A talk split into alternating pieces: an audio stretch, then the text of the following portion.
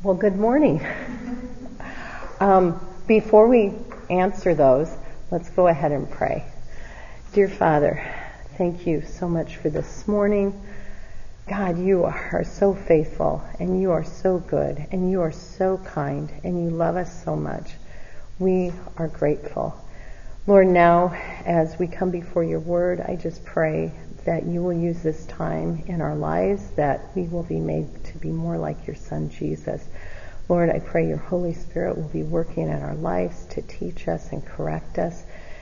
Thank you, God, for loving us and being our God. In Jesus' name.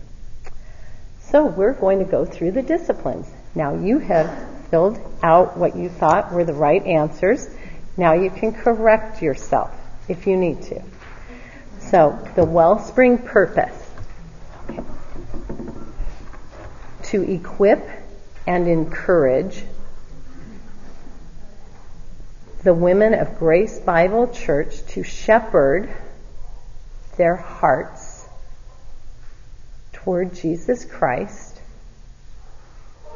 with the Word of God so that they live gospel transform lives, thus strengthening the church in its gospel purpose. Discipline one, the heart. She prayerfully shepherds her heart toward God through the Word of God and in particular the gospel.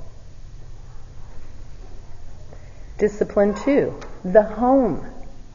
She ministers to those in her household with her heart for God and the gospel. Discipline three, ministry with a heart for God and the gospel and fulfilling her ministry within her household. She steps into the church to shepherd others toward God and the gospel. And then the theme verse for Wellspring, above all else, guard your heart, for it is the wellspring of life. Proverbs 4:23. I don't know, you'll have to ask Chris. So, how did you guys do? You can. Pretty good? Okay. Um, I, those blank words are very important. And so I just, I thought it would be fun to see, you know, because I know you guys, like they do in Saturday, flip over your notebook every week and go through the disciplines. And I thought, I know how easy things are to just become rote. And so I thought, let's see how we did. So that was my torture for this moment. So this morning, um,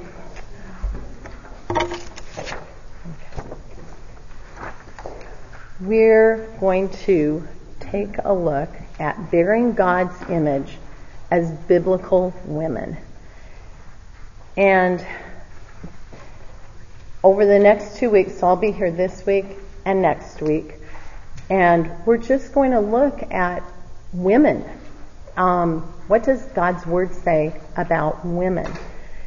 And one of the starting places is looking at how we bear God's image. And today, we are faced with all kinds of new issues that 10 years ago we never would have even dreamed of. We've got parents who are bringing up their, and I heard of two cases recently, and I, I'm confident there, unfortunately, that there's more. Parents bringing up their daughters as sons because a seven year old is saying, well, I'm not really a boy, I'm a girl, and vice versa. We have, you know, obviously the, um, the gender wars are everywhere. I mean, we hear about, you know, there's gender ambiguity going around. men don't know if they're men, women don't know if they're women, boys don't know if they're boys, girls don't know if they're girls. And there is a war raging on. The other component, which I think we have seen very recently, if who's raise your hand if you've watched any of the Olympics. Okay, pretty much most everybody has. Super Bowl, did you watch that? Okay. The commercials. They have put homosexual couples in, just kind of sneak it in there and say, this is the new you. That's, I think Chevrolet's m- new motto is the new something. And that's what it's showing, is two men with kids. And that's the new family. I mean, there's a TV show, Modern Family, with a homosexual couple. All of that, it's all of this gender war stuff that's going on. And I think it is in our face. We, we're the ones that are, we're, it's said that we're intolerant, we're unloving, we're judgmental. And I personally think it's going to get worse and worse and worse and harder and harder to stand for truth. Um, but should we be surprised? No. Romans 1 tells us that the wrath of God is revealed from heaven against all ungodliness. And the unrighteousness of men who suppress the truth in unrighteousness, because that which is known about God is evident within them, for God made it evident, evident to them. And then it goes on to say, professing to be wise, they became fools and exchanged the glory of the incorruptible God for an image in the form of corruptible man and of birds and four-footed animals and crawling creatures. And be listening today for the word image, just like you heard in that last verse. They exchanged the glory of the incorruptible God for an image in the form of corruptible man. And then it talks about the downward spiral. For this reason, God gave them over to degrading passions, for their women exchanged the natural function for that which is unnatural. And in, in the same way, also the men abandoned the natural function of the woman and burned in their desire toward one another, men with men committing indecent acts and receiving in their own persons the due penalty of their error. And just as they did not see to see fit to acknowledge God any longer, God gave them over to a depraved mind to do those things which are not proper. And the last part of, of that section of scripture, it says, um, and although they know the ordinance of God, that those who practice such things are worthy of death, they not only do the same, but also give hearty approval to those who practice them. And we are seeing that in the church today. Both of the instances that I told you about of the parents bringing up their son as a daughter, that person, it was on a radio talk show, I heard it. She said, I'm a Christian. The other one that I know of, it's a friend of a friend who's, and they profess they are a Christian. It's in the church. You know, we've got churches that say they are, I mean, they are reformed in their heritage, and they've got a rainbow, which doesn't mean God's promise to us. It means everybody's welcome, it's all inclusive, and oh, by the way, if you don't agree with us, you're the unloving one. And so we're in a, I believe we're in a war. I think understanding what God's Word says about our being made in the image of God helps clear some of it, some of it up and gives us a strong footing. So, from the first pages of Scripture in Genesis 1, 26 and 27, God says, let us make man in our image. And again, there's that word image. According to our likeness. And that's another word to be listening for and let them rule over the fish of the sea and over the birds of the sky and over the cattle and over all the earth and over every creeping thing that creeps on the earth. God created man in his own image. In the image of God, he created him, male and female. He created them. So the word image and likeness, it's throughout scripture. You'll find image 58 times in the New American Standard and the word likeness 27 times. And it's interesting where you see it. Um, if you get time, go on Blue Letter Bible and type in the word image and then look at all the verses. I, I did that in preparing for this and it was fascinating. Um, same with the word likeness and just see what what God's word says about image and likeness. And I just wanted to point out on the ten at the Ten Commandments, the first three commandments speak of not making a likeness. Well, I'm, I'm going to go ahead and read them to you. Then God spoke all these words, saying, I am the Lord your God, who brought you out of the land of Egypt, out of the house of slavery. The first commandment, you shall have no other gods before me. You shall not make for yourself an idol or any likeness of what is in heaven above or on the earth beneath or in the water under the earth. The second one, you shall not worship them or serve them for I, the Lord your God, am a jealous God, visiting the iniquity of the fathers on the children, on the third and the fourth generations of those who hate me, but showing loving kindness to thousands, to those who love me and keep my commandments. And the third one, you shall not take the name of the Lord your God in vain, for the Lord will not leave him unpunished who takes his name in vain.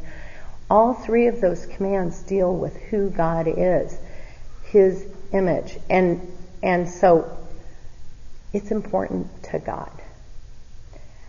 And from the notes um, in the Holman Bible on, on that section of scripture, they say, not to make an idol ran counter to every instinct of ancient Near Eastern cultures, but to do so is an affront to a jealous God. God is concerned to protect the integrity of his relationship with his people. If the Israelites made idols to worship, it would be an act of hatred, disloyalty, and repudiation. And just think of the golden calf. You know, Moses is up there on the mountain, and within, I think it's like 24 hours, they're down there gathering their jewelry and their stuff and making a golden calf. So that's God's image is important and who He is. And so, as we, we're kind of working our way to where we're going, we're still in the intro. Um, it's important to understand we are made in His image, but it's important to understand what He says about who He is and how you will have no other gods before me. One of the things that helped me as I was trying to understand because I think being made in the image of God, we kind of, I do, I won't say you guys do, but I do, I kind of throw that out there. I'm made in the image of God. Like, I know what that means. I was like, well, do I? So, in preparing for this, um, one of the sources I used is Grudem's systematic theology. And so I'm going to just share with you what he said because it seemed to kind of help me get my brain around it a little bit. Because really, when you think about it, being made in the image of God, that's like. That's, that's incredible when you think about it. And so here's what Grudem says. Out of all the creatures God made, only one creature, man, is said to be made in the image of God. What does that mean? We may use the following definition. The fact that man is in the image of God means that man is like God and represents God. When scripture reports that God said, let us make man in our image after our likeness, and it's Genesis 1:26, it simply would have meant to the original readers, let us make man to be like us and represent us. And some of the ways, and this is not at all an all-inclusive list, I think you could probably study this for a year. Um, some of the ways that we're like God, it's we're morally accountable to God, so we have a moral sense. We have a sense, an inner sense of right and wrong. Spiritually, we we um, we're, we're, spiritual beings. Um, mental aspects, our use of abstract language, the fact that I'm up here speaking and you're understanding, that's part of of how, in a sense, that we are like God. All of those things, if you think about it, animals don't sit around like this. You know, they don't, I mean, unless it's at SeaWorld and they set them up and make it look like that. But who did that? We, man, did. We trained them. Um, they don't, they, they're animals and we're not. Um, but in the fall, God's image is distorted, but it's not lost. And um, even though men are sinful, there is still enough likeness to God remaining in them that to murder another person, to shed blood, is to attack the part of creation that most resembles God. And that's, it's, that's what makes abortion so wrong is because you're killing the image of God, something that is in the image of God. Um, James 3 9 says, speaking of the tongue, with it we bless our Lord and Father, and with it we curse men who have been made in the likeness of God. That's men, generally, not just believers. So it's all men are made in the image and likeness of God. I kind of thought, well, no, no, no. It's just believers are made in the image of God. Well, that's not what God's Word says. Since man has sinned, he is certainly not as fully like God as he was before. Though man is still in the image of God in every aspect of life, some parts of that image have been distorted or lost. The good news for believers, our redemption in Christ means that we can even in this life progressively grow into more and more likeness to God. And Colossians 3:10 says being renewed in knowledge after the image of its creator. So as we spend time in God's word and we know him, we are becoming more and more like Jesus. And this is like one of those, I think, comforting truths. Throughout this life, as we grow in Christian maturity, we grow in greater likeness to God. Romans 8:29 says, "For those whom he foreknew, he also predestined to become conformed to the image of his son, so that he would be the firstborn among many brethren."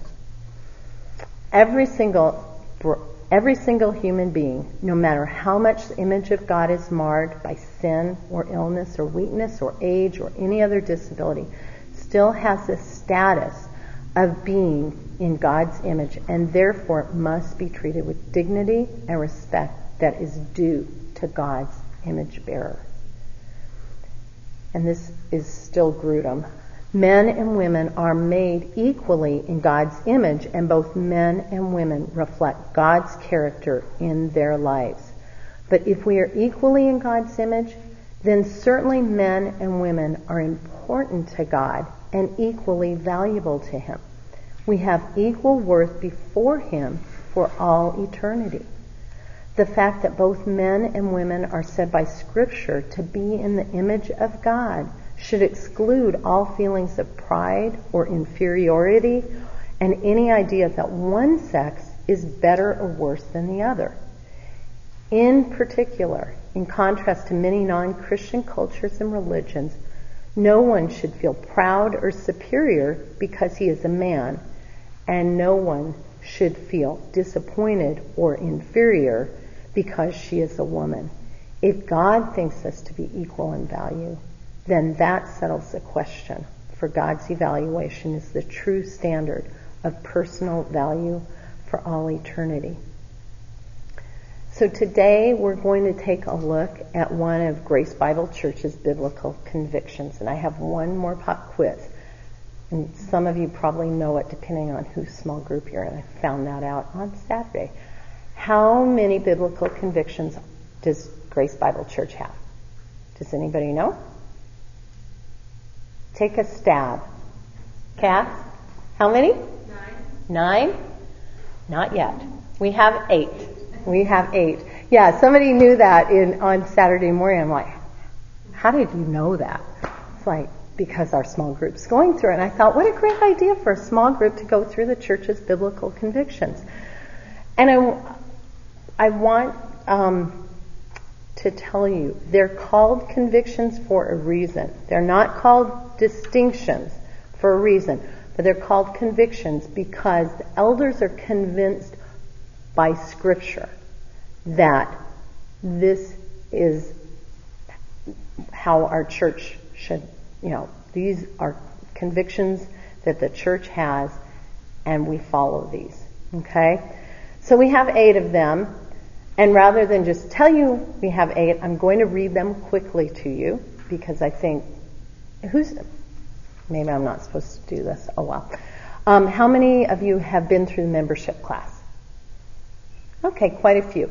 So it's probably, if it hasn't been recent, it's maybe been a while since you've been through them. Um, so I'm just going to rocket ship right through the eight of them.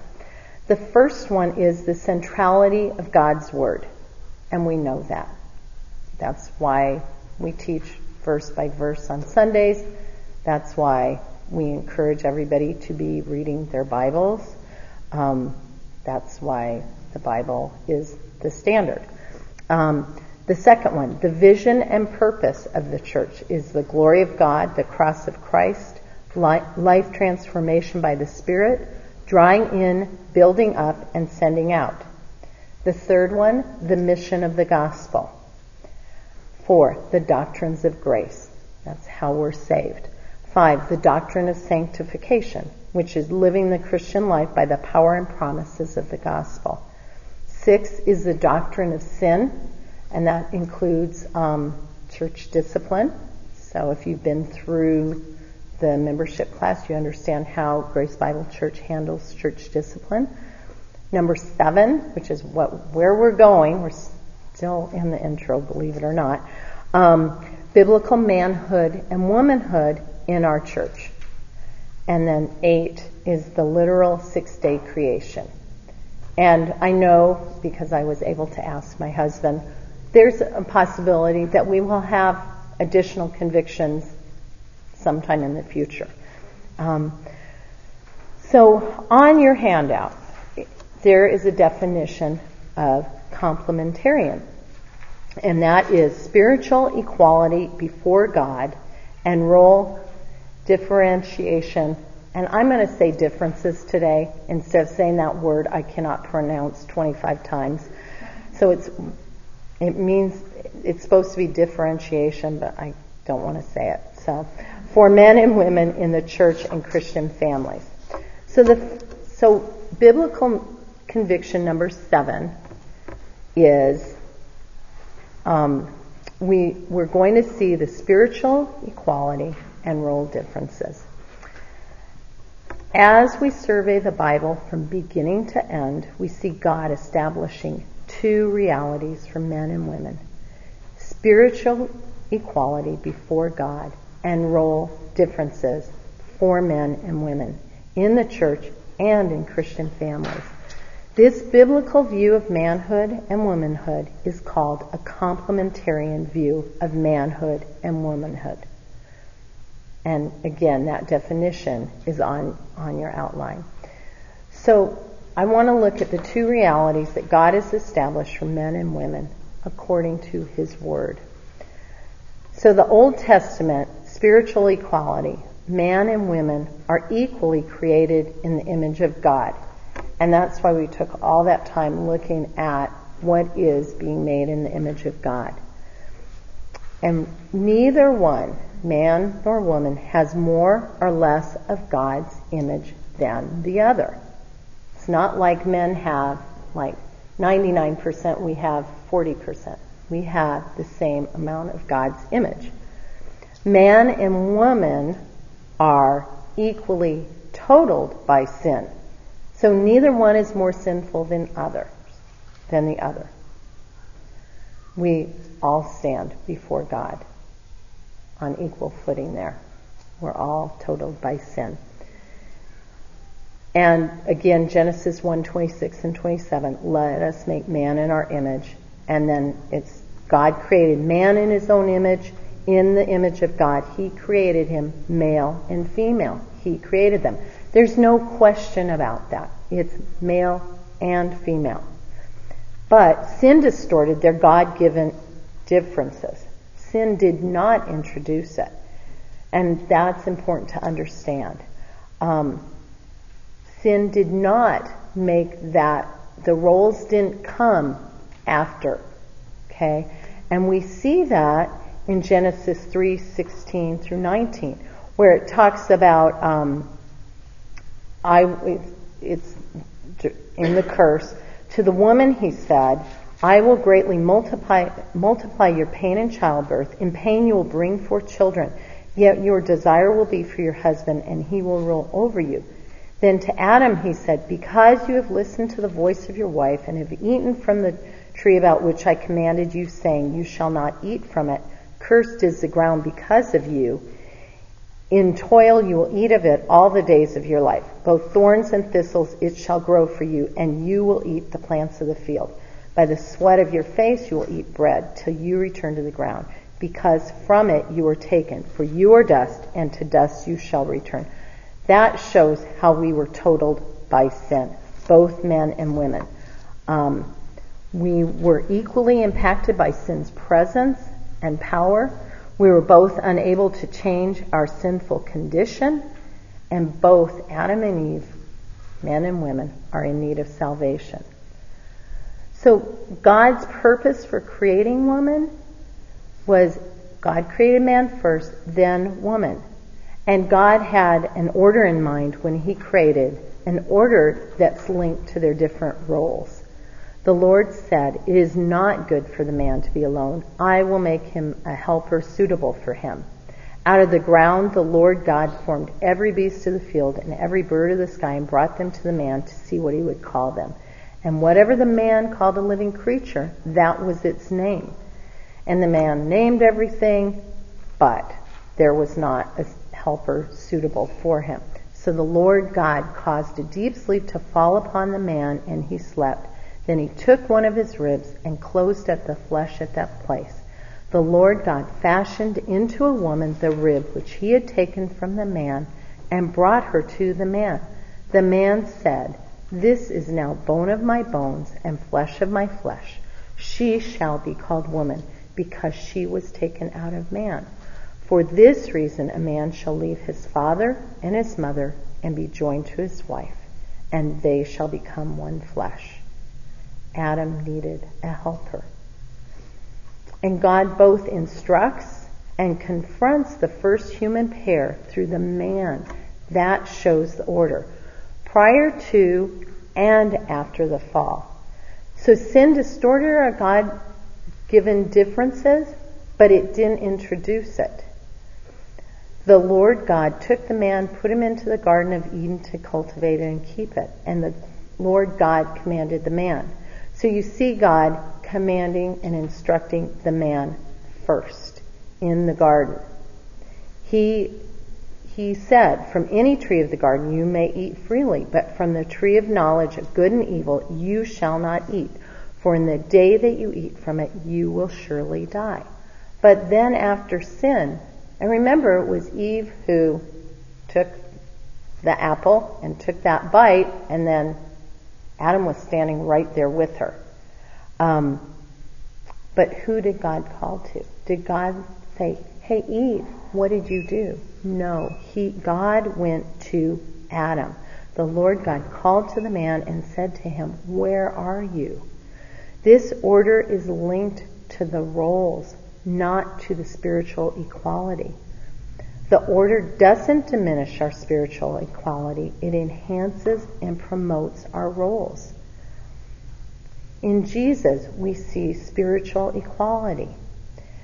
Jesus dramatically emphasized a woman's spiritual equality with man in the midst of a woman demeaning Greek, Roman, and even Jewish culture. We see Jesus kind of changed the whole scene.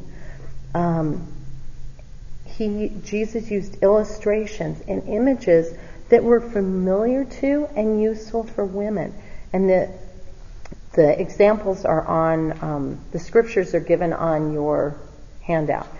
Um, one was the kingdom of heaven is like leaven, which a woman took and hid three pecks of flour until it was all leavened. There's an example of women grinding in the field. Um, and then another example is what woman, if she has ten silver coins and loses one coin, does not light a lamp and sweep the house and search carefully until she finds it? Jesus used examples that women would understand, and he used women as examples, not in a in a bad way, but in a good way. Jesus revealed himself as Messiah to women. That you think about it, in that culture, that was unprecedented. Jesus taught women directly. We see that when Mary is sitting at his feet being taught. He is teaching her. That didn't happen. Jesus touched women and allowed them to touch him. Jesus allowed women to travel with him and the disciples. Women were not just off and excluded. And after his resurrection, Jesus revealed himself first to a woman. That was unprecedented. That did not happen in that time. So the role differentiation, Jesus did nothing though to exalt women to a place of spiritual leadership over men. And if there was a time, if Jesus thought this isn't right, these women need to be in those roles of leadership, he would have been the one to correct it. But he did not do that. It would have been at that time through Jesus, but he did not. Rather, Jesus affirms what Revelation has already taught that women are spiritually equal with men before God. And he, he elevated women out of the culturally sinful view of the day. But Jesus also affirmed the God given role differences from the Older Testament as well. So, looking at the rest of the New Testament and spiritual equality, women are spiritual equals with men in redemption. Gender was not taken into account when God designed and carried out redemption through Jesus' atoning work. Galatians 3:28 says, "There is neither Jew nor Greek, there is neither slave nor free man. There is neither male nor female, for you are all one in Christ Jesus. We see women as a valuable part of God's order and God's creation. An example, Acts 18:26, Priscilla and Aquila. Um, they were in Cenchrea, and um, let me go back. They, they were now in Ephesus, and there's a Jew named Apollos, an Alexandrian by birth, an eloquent man. He came to Ephesus, and he was mighty in the scriptures. This man had been instructed in the way of the Lord, and being fervent in spirit, he was speaking and teaching accurately the things concerning Jesus, being acquainted only with the baptism of John. So we've got this man, and he began to speak out boldly in the synagogue. But when Priscilla and Aquila heard him, they took him aside and explained to him the way of God more accurately. So Priscilla and Aquila, as a husband and wife, came alongside another man and helped correct his thinking. Now, she's not in a position of leadership, but she's alongside her husband.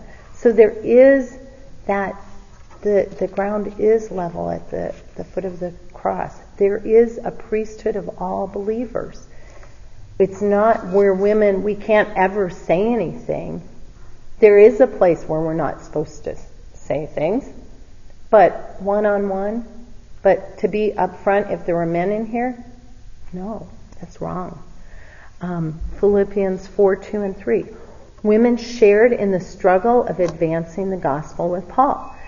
Euodia and Syntyche, they, Paul refers to them, says, Indeed, true companion, I ask you also to help these women who have shared my struggle in the cause of the gospel. Paul mentions them, that those two women helped. They were struggling in the cause of the gospel. So it's not that women have no role. And then 1 Peter 3 7. Wives were to be viewed by their Christian husbands as fellow heirs of the grace of life. You husbands, in the same way, live with your wives in an understanding way, as with someone weaker, since she is a woman, and show her honor as a fellow heir of the grace of life. That's how we're to be viewed. We are fellow heirs of the grace of life. Our role differences, though. Paul, under no less inspiration of the Holy Spirit than in all those preceding verses, defines different roles for men and women, both in the church and in the Christian home. The next passages reveal the roles and responsibilities of men and women in the church. For leadership in the church, the elders and deacons are offices filled by men. And the teaching responsibility rests on the men. That's God's design. Men have responsibility to display Christ, his loving servant leadership toward the body. And women, we have the role that God has given us to display the supportive and submissive character of the church in her relationship to the Savior we follow the lead of our elders and deacons. Even as women ministering to women, it is under the oversight of the elders. The elders know what goes on with the women. It's not, we have our women's ministries and we're out over here by ourselves. The men know what's going on and they care and they spend time and they pray for us and they oversee. And that's, that's important. We, we are very fortunate to have that at our church. Um, within the church, um, the women are to keep silent in the churches. This is 1 Corinthians 14. For they are not permitted to speak, but are to subject themselves, just as the law also says. What that means is we're not to be up front teaching to the men of the church. That's just not the way it's supposed to be. And I know that we're unusual that way. Um, there are many, many, many churches that women, they've got women pastors, women lead teaching pastors, and it's just not the way it's supposed to be. Um, and 1 Timothy 2, 8 through 15, you can read that and, and it talks more about what the women's role in the church is. Um, in our homes and in marriage, in marriage we see the same principles at work. Husbands are to love their wives like Christ loves the church, and we are submit, to submit to our husbands as to the Lord. And I will say this, um, it, that verse where in Ephesians where it talks about, it doesn't say wives are to submit to their husbands as to the Lord if their husband loves them like Christ loves the church. It doesn't say that. We are called to submit to our husbands. Period. And just that one little, there is that asterisk. When is it okay not to submit to your husband? If they ask you to sin. That's it. If they're asking you to sin, you respectfully don't submit. I won't say anything more. that's that's another lecture. That's another day. Um, but we are to be subject to our own husbands. And remember, when if you're having a hard time submitting to your husband, do it as to the Lord. If it's something that you're really struggling with, just remember, I'm going to submit to my husband as to the Lord because I'm because I love Jesus. I'm going to do this. Um, Colossians 3:18 through 21 is another. Wives, be subject to your husbands as is fitting in the Lord. It's always in the Lord, and that will help. Um, 1 Peter 3 1 through 7 talks about, in the same way, you wives, be submissive to your own husbands. And if you go back to the prior chapter, it's talking about Jesus entrusting himself to the Lord when he is being cursed and insulted. We, we are to be submissive to our own husbands so that even if any of them are disobedient to the word, they may be won without a word by the behavior of their wives. Um, as sinful genders who have come to taste God's glory and life transforming work through the cross of Jesus, we see something beautiful and exalted in our biblical manhood and womanhood. And I am, this part I'm reading right from what's part of our biblical convictions. We do not tolerate a patriarchal, outdated view of the genders because that is what our tradition dictates. We embrace the spiritual equality and the role differences given us from our sovereign God. Why? God has something to reveal about Himself through both our spiritual equality and our role differences. For instance, Man and woman, that's two, gives to us a simpler picture of who our triune, three in God, three in one God is. There is spiritual equality within the Godhead, but role differences between the members as well. 1 Corinthians 11:3 says, "But I want you to understand that Christ is the head of every man, and the man is the head of a woman, and God is the head of Christ." We are eager that God be seen within our church family and our nuclear families as we rejoice in our spiritual equality at the cross, as well as obediently embrace these distinct roles He has given us. God has given us as women a privilege. It, we are we are different than men, and that's a good thing. And I think our we are living in a time where I even heard it on the Olympics. I was watching the the women snowboarding, and I'm like, well, first of all, I would be absolutely terrified. I wouldn't even want to go up on the the lift. That would be freaky. But I mean, they're up in the air, flying through the air on these snowboards. But the commentators kept talking about how much these look at what these women are doing. Two years ago, women couldn't do that. Now they're doing what men are doing. And I'm thinking, even in that, there's that subtle undercurrent of wanting to make women be like men.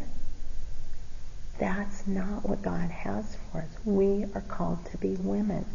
We are created in God's image as women. And that's a blessing from God. And so often I think, you know, it's that grass is greener on the other side. We think, oh, if only I were a man, then I could do this, that, and the other thing. No, be glad where God has you and what He has for us as women, and we need to encourage one another in that, and and be thankful to the Lord, and be thankful that we're in a church that sees that there are role differences that's not a bad thing. That is a good thing. That is a blessing from God. It's God's order. And when you see churches where the women are all in charge, terrifying. It is a scary place. And and so praise God we are at a place where our elders are following what God's word says. And we, we can line up under that and support that and, and be glad for that. So let's pray. And we've got like five extra minutes, so we can turn the thing off and ask questions if you want. So please pray with me. Father, thank you that you have given us your word so that you so that we may know how you want us to live, Lord. Lord, I do pray that we will be women that will will honor you in our actions, that we will line up under the elders, that we will that we will follow um, the pattern that you have given us. Lord, thank you that you did make us in your image. That is an amazing thing to think about. God, um, you are good to us. You care for us. You love us. And we thank you. In Jesus' name, amen.